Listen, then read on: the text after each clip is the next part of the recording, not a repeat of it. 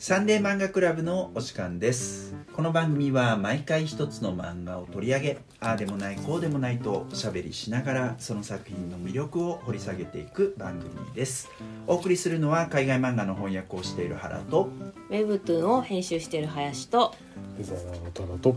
元師匠の美咲です。今回もこのメンバーでお送りいたします。お願いします。よ。ろしくお願いします。はい、えー、と今回は原のおすすめ作品ということで原作久住正幸さん作画谷口二郎さんの「孤独のグルメ」を取り上げたいと思います、えー谷口作品は過去に、えー何度も 取り上げておりまして、えっと、夏目房之助さんをゲストにお招きして、えっと、48回目のエピソードで「ふらり」えーそれから井上裕樹さんをゲストに迎えして55回目のエピソードで「坊ちゃんの時代」えー八橋俊之さんをゲストにお迎えして、えー64回目のエピソードで「歩く人」えーそしてちょっと前ですね。84回目のエピソードでは「遥かな街へ」えーを取り上げまして今回ですね「孤独のグルメ」で5作目と、えー。いうことになりますね。はい、えーでなんで、えー、と谷口さんをこんなに推すのかということでですね。あの単純に僕が好きなんですけど、えっと、2021年に谷口、あー、えー谷口じゃねえや、えっと、世田谷文学館で始まった、描く人谷口二郎展という、えっと、展覧会がありまして、それが昨年2022年に京都国際漫画ミュージアムに巡回し、えっと、今年はですね、えっと、まあ、2023年の3月18日から5月14日にかけて、北九州市漫画ミュージアムに展巡回するわけですね。でちょうどこのエピソードが公開されている頃、えーに展示も始まってんじゃないかなというふうに思うんですけれども、えーそんなこともあって、えっと改めてですね谷口作品を取り上げたいと思います。えーでちなみにあの今年に入ってからですね2023年1月21日から、えっと今収録しているのが、えっとこれ2月20 25 5か、うん。えーでえっと今はまだやってるんですけど1月21日から3月19日にかけて東京のね清瀬市っていうところにある清瀬市郷土博物館えーでた、えー、と歩く描く谷口二郎と清瀬っていう別の展示も行われていたりしておりますね、えーただまあこれが公開されてる頃には終わっちゃってるの。で残念。はい。まあ、一応こういうものもやってますよというねそういう、えっと情報でした。はい、えーそんな感じですもしかしたら、えっと北九州の、えっと展示の会期中にはもう一回ぐらい 取り上げることも、えーあるかもしれません、うん。はい、えーで、えっと、あとはこの原作が久住さんということですけどね。はい。久住さん作品については、えっと、117回目で「古本屋台」という作品も取り上げました、はい、えーでまず、えっと、作品の概要ですね、えっとまあ、あの言うまでもないのかもしれませんが一応言っておきますと「えっと、孤独のグルメ」はですね単行本全2巻となっております。でいろんなバージョンがありますね、えーで、えっと、もともとは月刊パンジャっていう雑誌がありまして、知らない。そんなだったんですね。うんはい、でこれねスパスパは今もあるじゃないですか、うんうん。スパの兄弟誌というか姉妹誌というか関連誌だったんですね、でその雑誌に1994年から1996年にかけて連載されました。で1997年に最初の単行本が出てその後2000年に文庫版が出るわけですね。で、えっと、これどちらもあの単行本も文庫版も不走者っていうところから出てますけれどもでこの文庫版でロングセラー化しました単行本の方も10版かかったと思うけどそんなに長くではなかったみたいです。すね。はい、で、えっと、文庫版の方はねこれあのネット上とかでもなんか多分数字出てたと思うんだけど文庫版は2000年から2017年にかけて67釣り。でその後ですね2008年に新装版っていうのが出るんですよ、うん。あの単行版1997年に出てしばらく出てたけどその後多分あの絶版になったのかな、うん。で新装版っていうのは2008年に出たんだけどそれが2008年から2017年でやっぱり63釣り、うん。えーということです。その文庫版が出てからね、うん。めっちゃ売れた。ということですね、ねで、えっと、その新装版が出た2008年には雑誌スパで読み切りとして復活したんですね、うん。で、えっと、新装版まあそういうのもあって多分出たんだと思うんですけどね。で連載が始まったのが1994年ですから連載始まってからもう10年以上経ってからうん。復活したっていう意味でも結構面白いうん。絵ですね。でその後、まあ、連載化されていって第2巻っていうのは2015年に刊行されました。で2012年にはその前の2012年にはテレビ東京系列でドラマ化、されてこれがめっちゃ人気となり、うん。えっと、今も続いてるわけですね。2022年昨2022年にはシーズン10、うん。わあそんなえーまで放送されているということですね、えっと、その他台湾なんかでもドラマ化されているようです。はい。えーで、えー、とあらすじなんですけど主人公はですね輸入雑貨の貿易商をしている井の頭五郎さんですね、という中年です。年齢は分かりませんけど、えっとで、えー彼はですね、えっと、自分のお店を持ってるわけではないんですね。うん。で、えー個人で活動していて、えー例えば倉庫を借りるとかあるいはショールームを探すとか、えーそれからお客さんに会うとか納品するとかそんな感じで、まあ、東京を中心にいろんなところを飛び回っているわけです。で、えっと、そういった流れの中でですねお腹が減るみたいなことが起こりまして、えー見知らぬ土地で勘を頼りにお店に飛び込んで、えー行き時時にはですね意外意外なハプニングに見舞われたりしながらも、えー食事を満喫していくと。こういうお話ですね。はい、で第,、えー、と第1巻第1巻は全18話入ってて、えっと、新装版には特別編っていうのは追加されています。もう一遍ね、えーそれから第2巻の方が全13話ということで割と短い、えっと、尺のお話がいっぱいあると。こういうような感じになっております、はい、えーということで、えっと、皆さんの感想を聞いてみたいんですけれども、えっと、美咲さんどうでした、私あのー愛想版？うん。新新装版？新装版？の方で読んだことがあって、で長い間あのそれで読んだと思っていたので、はい。今回そのこのお話をみんなでするにあたり文庫版の方を買ってみたんです、はい。当社文庫の方を、うん。そしたら1巻2巻で読んだことのない話が いろいろ入ってた気がしてなるほど。あなるほどと新しい面を知る気持ちでした。あとあのーやっぱりドラマですごく流行ったっていうのが印象的だったので、それよりも前にネットの中であのなんていうかネットミームの一種として流行ってたのどっちが先でしたっけ、あーちょっとそれわかんねえな。それ分かんなくなるくらい、うん。なんかもう「孤独のグルメ」という作品自体のうん。作品の中よりも作品そのもののなんかパワーを感じるなぁといつも思っていました。なるほど改めて今回読み直して、うん。あの不思議な作品だな。ぁ 確かにな。ですごくあの自分の気持ちと私も食べたいもの例えば豆缶うん。甘味が好きとかっていうと、あ美味しそうって思うんですけど、結構あのすっごくめめちゃくちゃに頼まれるじゃないですか五郎と井上翔五郎さん。途中からむちゃくちゃになるよね。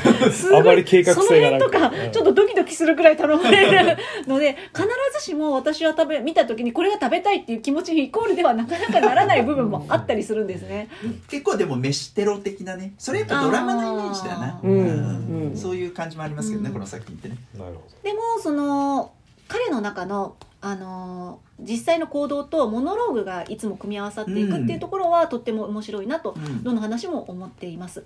どで文庫版を買ってよかったなと思ったのがあの一巻のところにあの解説が解説？コメントがついていて、久住さんの解説がついて、後書きがついてるんですけれども、その中であのいつも作品を作る時に主人公の風貌と中身の落差をいつも作っているっていうふうに書いてらして、なるほど。なんかこう彼が時々お腹がペコちゃんみたいな言い回しされるじゃないですか。そういう可愛さだったりとかあの渋めのニヒルな感じだけど、うん。食に対してはすごくいっぱいいろいろくるくる考えてみたりみたいなところの面白みってそこから来てるのかなとかあのちょっと自分の中の解読に役に立ったのでいろんなバージョン読み比べ楽しかったです。なるほどな、はい。なんかその辺も最初とうん。さ途中でだいぶ変わってくるイメージです。あーそうですね。割と最初はねハードボイルドっぽいうんナレーションっていう感じだったけどうん途中からその確かにお腹ペコちゃんみたいな。可愛い感じとかが感が時々ねでも不思議な感じのことをおっしゃいます。意識的にだとそうね思うんですけど。そうね、うん。途中からそういうのがすごい出てきますね、うん。はいありがとうございます。多田さんどうでした？あはい。えっと。多田さんね読んでなかったって言ってたよね。はい。あの恥ずかしながら孤独のグルメ。あのもちろん谷口二郎さんも好きですし、うん。あの久住さんもあの作品も好きなものがすごくあるんですけど、初見です？初めてです。あおの孤独のグルメはいろんなところでネットミームになってるなと思いながらもなんですかねこう微妙にうんまあ逆に乗り遅れてしまったっていう感じがあって、まあいっかみたいな感じでこれまで漫画もドラマも一回も見たことなかったんですよ。で読んでみました。うん、でまあまあ面白いなと思って まあ普通に面白いなと思って。もちろんね。えいやあの普通に面白いんですよねこれは。うん。思ったんですけどなんだろうななんかまあネットミームでねだ散々こすり倒されてるから、うなんかそういうそれはもう分かってる上でのファンの上での分かった上での記号が出てくると思うんですけどなんていうのかな読んだ感じなんか思ったのとこう違う感じの面白さだったなそうそうネみたいットミな感じームとかでうん。なんか第一印象があると違うよね、まあ違いますね。違いますね。ねであのささ特にそのまあ久住さんが原作つけてて、まあ谷口二郎さんが絵なんですけどで毎回毎回この五郎ちゃんがいろんなところに行っていろんなものを食べるんですけど、うん。あのそうですね。あの最初は特にこうそのナレーションとうん。どっちも情報量がすごい多いから。うん。なんなんていうんですかね。すごいこうトゥーマッチだなって読んでてすごい思ったんですね。あのごこの五郎ちゃんがしまった豚肉がかぶってしまった。りとかまあしょっちゅうやるんですよね。結構失敗するんですよ結構失敗。あまり計画性のない注文の仕方をするんで。勢いがねそう。あサザエがまたみたいなことを言うんですけど そういう感じでなんかこう書かれ文章で書かれてることとあのビジュアルで描かれてることがすごいかぶってるなるほどね。っていう感じですげえトゥーマッチだなっていう感じで。うーんリズム的に実はそこまでうまくいってないなって感じがしながら僕は、まあ、どっちの作者さんも好きなんででもうんうん。毛色は違うわけじゃないですか。っていう感じで読んでたんですけど途中のそのなんだろうなえっ、と江ノ島に行くようなところとかからちょっとそこら辺の隙間みたいなのが少しずつ広がり始めて、うん。なんかこううーん漫画としてのリズムっていうか、漫画自体の持ってるこの動きみたいなのが出てきてなんか乗れる感が高まっていったなっていう感じはあります。やっぱ序盤の方がすごいあギクシャクしてるなっていう。感じ。それはなんか密すぎてその隙間ができて良くなったっていうのは最初の方が密に感じすぎるってことですか？そうですね。あのもうすでに絵で語りきってるものを文章でもう一回語ってるっていう感じがすごくするんですよ。ねうん。同じこ同じ表現を重ねてるっていう感じがする。あのアメコミとかすごく多いんですけど、うんライターさんがこう文章でバーって、まあ、書き上げたのを絵をつけるっていうんで、絵とか文章が同じこと書いてんじゃんみたいな感じでうん。回りくどいよとしつこいよっていう感じがすごくしてたんですけど、後半に行くに従ってそこはまあこなれてったかなっていう感じはしました。あとあのいろんなまあ食べ物食べてんですけど、これはちょっと特殊なのかもしれないですけど僕は。その食べてるものが面白いっていうよりも時代がねこうさっきもお話しされたように雑誌1994年から96年なんですよね、連載が。うん。でそうなるとあの何ですか僕にとって、まあ、まだ田舎のあの学生だったわけですけど、ちょうどその東京とかにこう足を伸ばし始めた時期だったりするわけなんですよ。なるほどうん。なんでちょっとその頃に合わせてああ石神井のこの辺りこんな感じだったなとか。とか。そうそうそういやまあどっちかというとこう散歩漫画として読んだ方が僕は面白かった。ああ町こうだったよな川崎のなとか。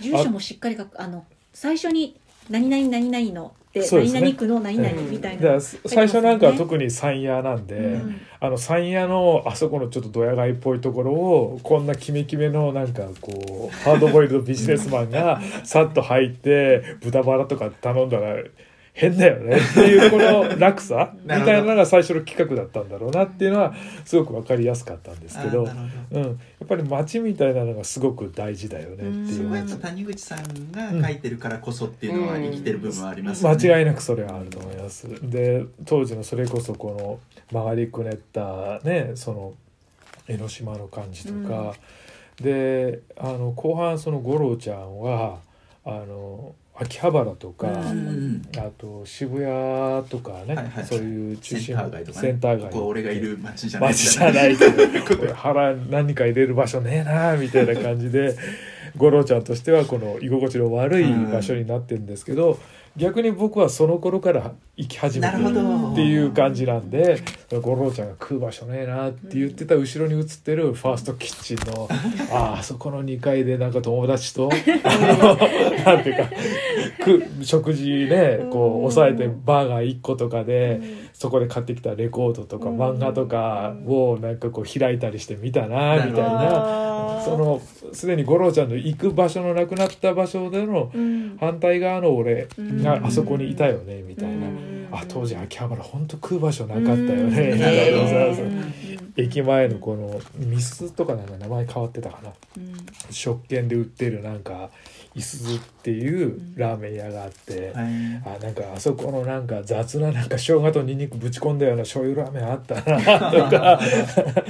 そういう感じのなんですかね。逆のあの五郎ちゃんが入らなかった店の思い出みたいなのがバーッとやってきて、そういう意味でこうすごい時代性が乗っかってて楽しめたっていう感じがありましたね。はい、僕はそんな感じです。はい、ありがとうございます。林さんどうですか？いやーなんか結構久しぶりに読んだんですよ。何編かは過去に読んだことがあったりしてなんうんか本当になんかこんなにご飯食べるの失敗してたんだなって。割りかし。まあまあまあ失敗してるよそうですよね。失敗率がなんか予想より多くて。そうなんですよね。芋ばっかりだなとか玉ねぎばっかりじゃないかとか汁物ばっかりになっちまったぞみたいな。で時々お店自体も閉まったみたいなこう店員さんとの兼ね合いがみたいなのとか。そうそうそう。なんかでもなんかここの冒険心今回失敗でしたみたいなところはなんかドラマにもその要素って結構受け継がれてるのかなと思います、なるほどなるほど。うん。なんか結構ドラマもたまに見るんですけど、なんか何がこう孤独らしさなのかなっていうのはなんかうん。ちょっとずっと思ってて、あなんだろうな。勝手に仮説立てて勝手に納得するみたいな。まあそうですね。そうそうそう。くすみさん的なところです。あね。それが特徴ってこと？特徴なのかなと思います、あだからあのドラマってもはやもう店自体もオリジナルなんですよ。あそうですね。あそうなんですね。この作品の中に出てくるのは使われてない。使われてなくうん。あそっかてそっか。でなんかやっぱある意味様式美があると思うんですよ、うん。美味しいもっと食べたい、うん。すいません。もう一個追加で注文みたいな、はいはいはい。もうとても一人が食えるとは思えない。量を食ってるよ ドラマは確実でもなんかこんなにいっぱい食べたら売れたら嬉しいなみたいなのはなんかねお得感がやっぱあるなと思います。とやっぱこの時代との兼ね合いはすごいあるような気がする。やっぱ食みたいなのもちろん安く買えるものもいっぱいあるけど、割となんか金なくて自由が利かなくなってる時に痛快じゃね、うん。あれだけ。だってあれいくらかかる平い飯やー結構いいお値段。3000とかで済まないでしょ？うん5000とかでかかっちゃうよぐらい食ってると思うよ。ね。普通に考えてうな丼頼んでいくらのどぶ漬けとだそう岩のりは頼まねえだろそうでもそれさ赤羽だしあ時代も赤羽ねあるからやっぱ安く済むんだよな、かつての赤羽といったらね、うん非常に庶民的な感じです。今はそうはいかない。そうですね。聞かないですね。そうですね、えなんかそこのなんかちょっとドラマを知ってからの読み直しはなんか楽しかったであすね、なるほどね。なるほどね。ーうわすごいことになっちゃったぞってお前完全に楽しんでんだろ そうそうそうこれは完全にわわざと。その感じはドラマの感じ近いと違思う。あーいそう。そうそうそう。なんですねだから後半の方がドラマっいぽいと思や本当いましたそうそう。後なる半ほどね。一巻の後半とそれからと巻二巻はもう本当ドラマそっくり。あそうなんですね。うん。変なギャグ言ったりとか。そうそうそうそう結構そうそうね。コメントをそう自分からコメントを足していくご飯に対するなんか変竹林だけどうまいみたいなさなんかこれそうそううんこの味これってなんだとか。こんなんでいいんだよみたいな。そうそうそう。こういうんでいいんだよ私「孤み独のグルメ」ってあの事故との対話をご飯に与えてくれたんじゃないかっていう気がしていて、ななるほどね。ね。あのーなんて言うんでしょうね。例えばインターネットとかになんか自分が転んだ時にでもこれ SNS のネタになるとかブログのネタになるとか、どこかに発表することであのーなんていうか元を取ったみたいな気持ちになるっていうのをその食事に対してもじ 事故との対話であの一歩客観的にああなんか多く頼みすぎちゃったな。でもそれ自分がやった結末なんですけどうんうん。とかあのあこのお店こういう感じだなみたいなのをモノローグで自分の中にインストールしてそれでちょっと客観的になって楽しむっていう、うんあのうん。美味しくても嬉しい。失敗してもこれは俺は今失敗してるなっていう目線の楽しみ方をみんなにインストールしたんじゃないかと思ってます。なるほどなるほど、うん。確かにそういうところありそうだね、でもなんかもう今いろんなグルメものあると思うんですけど、うん。でもなんか孤独にしかない何かって絶対あると思うんですよ、うん。ななんだろう？うん。なんだと思います？そうねすみません僕2巻目読んでないっすね。ああ、うん。はいはいはいはい。新鮮な気持ちで。これはあの1巻目の新装版の最後のところに、ん。あのもう何年ぶりかに十何年ぶりかに書いたよっていう五郎ちゃん入院の回があるんですけど、うん。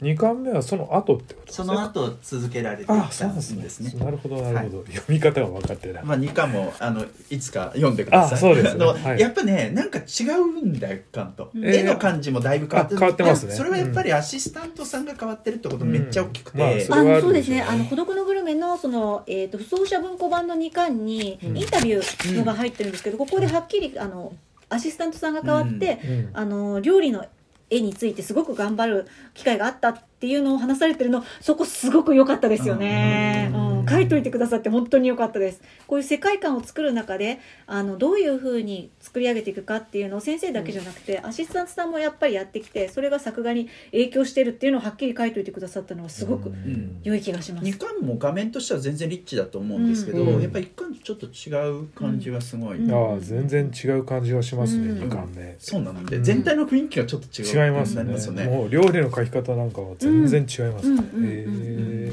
それぞれ個性がありますよね、うん。うんなるほど。実は個性があるん。ですよねうん。そうなんですよへね。ーまあ孤独のグルメのね特徴は何かっていうさっきの林さんの話とうん話とかもなんかまあいろいろいろいろなんかありそうな気がするけど、うん。ドラマの方ですごく思うこともあるし。でやっぱりなんかこう漫画は読んでるとなんかねあのこれ孤独のグルメってウェブ上のインタビューも実は結構あるんですよ、うん。くすみさんのインタビューとか。うん。でその中で言われてて面白いのはあの最初すごい手探りでやっていくんですね。うん。で谷口さんあの2人ともね、うん。第一話が出た時点でこれで面白いのか みたいな感じになってなるでね、でそれで2人ともあこれでいけるっていう納得したのが第3話からなんですって、うんそのあ豆缶のところ、うんうんで豆缶は結構もう伝説的ですけどやっぱ伝説的。ま豆缶の描写の凄まじさみたいな、うんあれトーンワークでやってるなんかこうまあ。恐怖みたいな。疲れてる。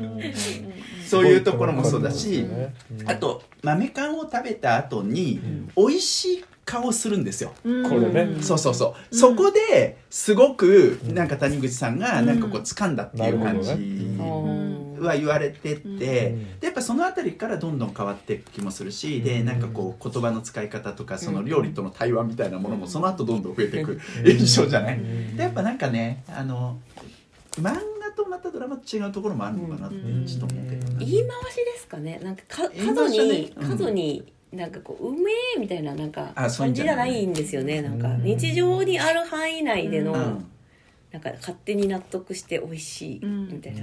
そうね。だからくすみさん由来のものもそういう部分もあると思うし、うん。でやっぱ絵の観点から言うとやっぱだからこれはずっと谷口さんがやってきたことだけど言葉に頼らずに絵でうん。感情とか、うん。あの感覚を表現するっていうところうんなのかなっていうのはすごくね。うん。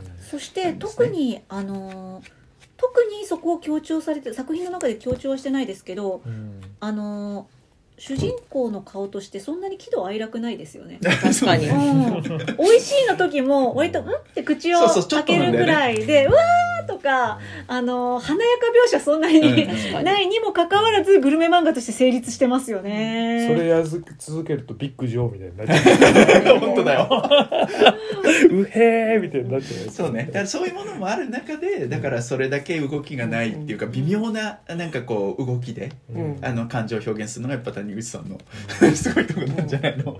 グルメ漫画ですけど街67割じゃないですか？街うん。街とあ確かに情景がすごい多いですよね。五郎さん町と五郎さんが67割で、ね。ご飯34くらいな感じ。なんか俺さあの読んだ時にやっぱ文庫版で読んだんですそしてこれもすごい面白いんですけど文庫版ってねあのこれ今単行本の僕初版持ってないんですけど、ん。初版はやっぱスーツを、えっと着てる井の頭五郎が街を歩いてるうんうんうん。感じなの、でうん。2巻の表紙にちょっと似てんだけど、今の新装版の、うん。でそれに対して文庫版ってねうん。茶色の、うん。あのなんかこうお座敷かなんかで座ってるさ最初の文庫版ですね。そうそう最初の文庫。めっちゃ地味なのよ、うん。でこのめっちゃ地味なやつが受けたっていうところがめっちゃ面白いんですけど、何がいいか分かんないよ 本ね当わかんないよなねるほどね、でちょっと面白いんだけどさそのさなんだっけ何の話しようとしたんだかちょっと 忘れちゃったけどあの「孤独のグルメ」って、えっと、ちょっと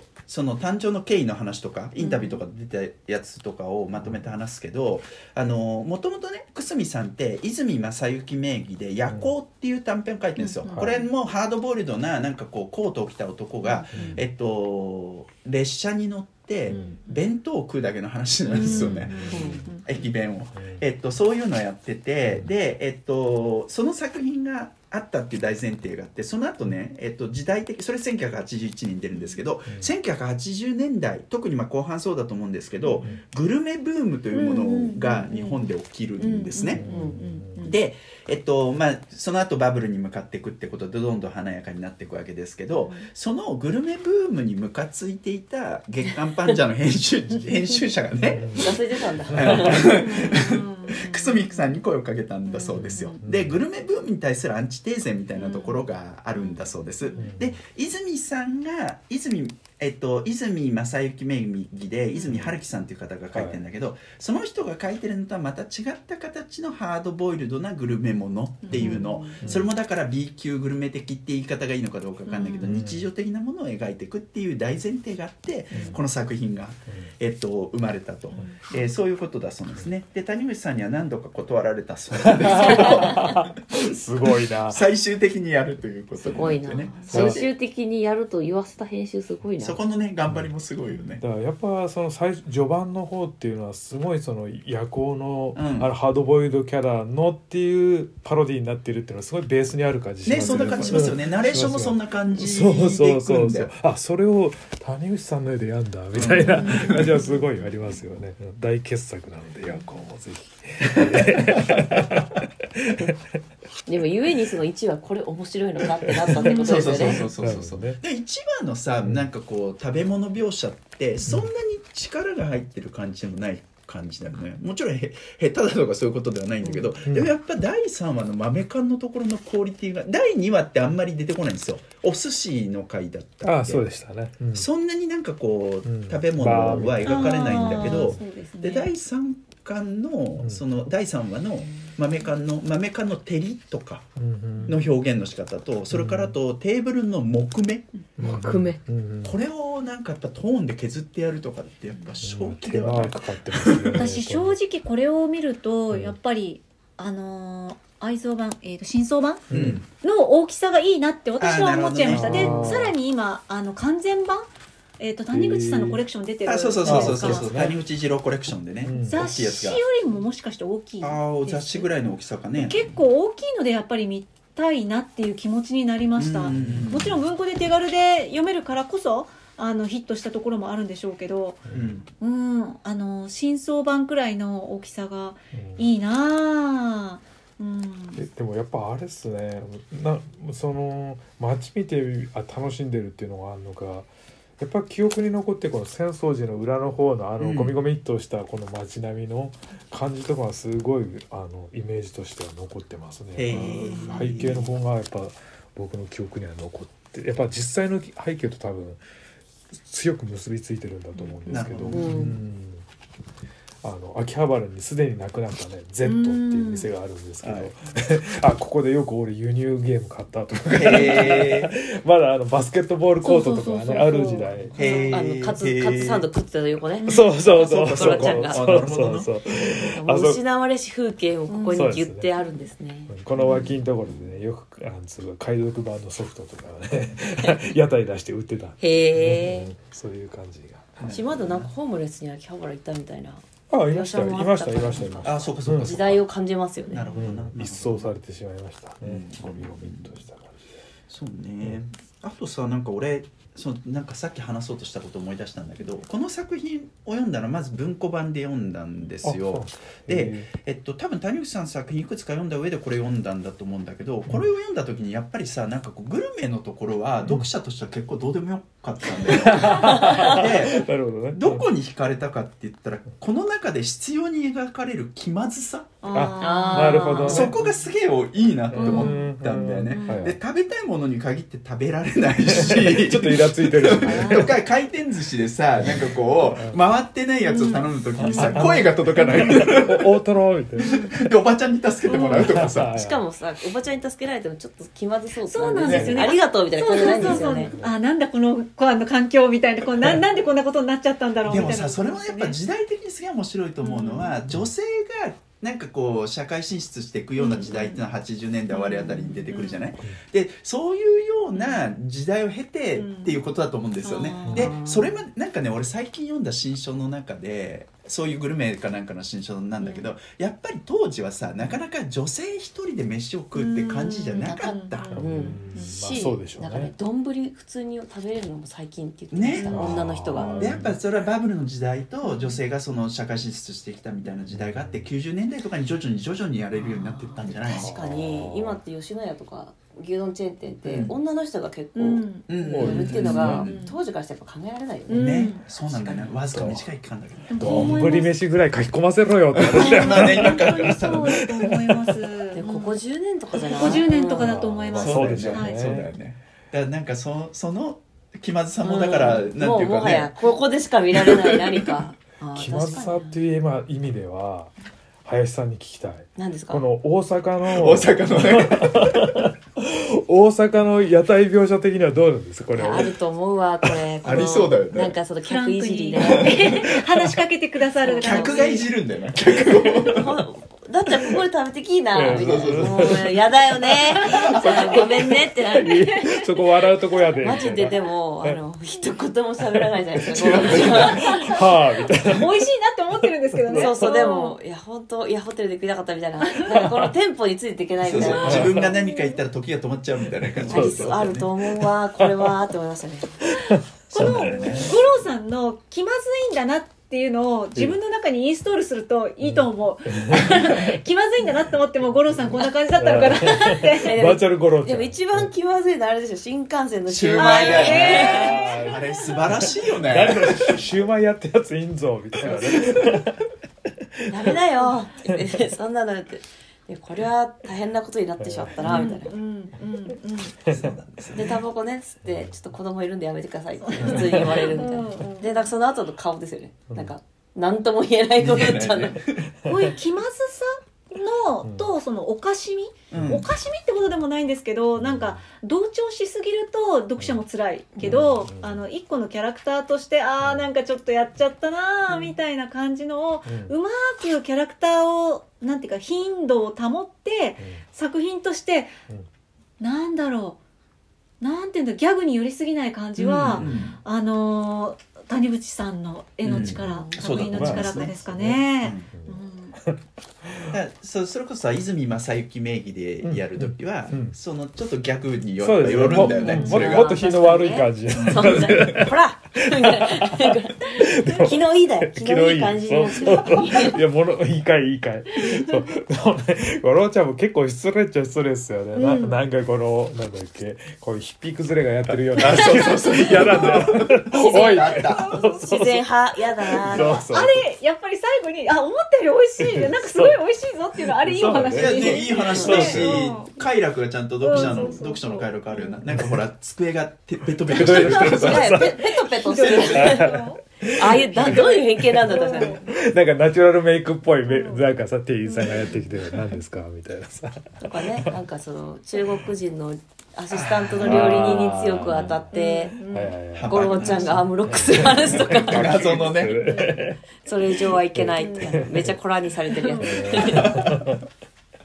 確かに確かにあれ知らなかったですけど中国の方だったんですね。中国だったのかな？呉さんみたいな呉さん名前だクレさんか呉さんがそうでしたねあなるほどって思いました、でミームからには分からない本編があるな、なるほど。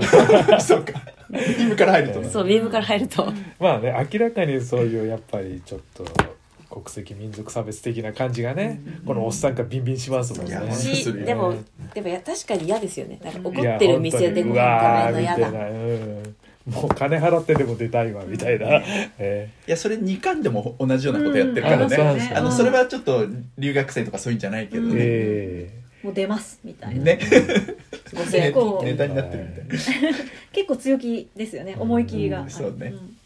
はい。うん、えーという感じでね、うんあの2巻はまたガラリと雰囲気があるっていうかあその気まずさはだいぶ減ってく印象があるかな、うん。1巻と比べたただチャ時にチャーミングさが増えるかも、うん。なんか。あのドラマ好きな人はすごく好きなんじゃないかなってー思いますね、うん。はい、ドラマも本当に素晴らしいですけどね、えーどっかで見てみよはい、うん。えーということでですね。えっ、と今回はえっ、と原作久住正幸さん作画谷口二郎さんのう、うん「えっと孤独のグルメ」を取り上げました、うん。えーで、えっと次回なんですけど次回は、えっと誰がどんな作品を取り上げてくれるんでしょうか？はい。次取り上げるのはですね、うん。あの大人気 YouTube 大人気 YouTube ゾゾゾっていうホラー番組コンテンツがあるんですよ、それをコミカライズしたという不思議な企画。YouTube のコミカライズ来るところまで来ましたね。こういうのなんか珍しいよね。そうそうそう。クラブで取り扱うのね。で私はうん YouTube すごい見てるんですよ、はいはいはい。